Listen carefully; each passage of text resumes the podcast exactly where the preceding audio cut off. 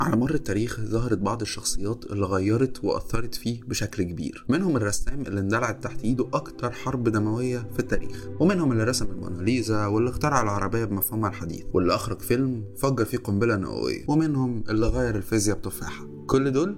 ناس مهمين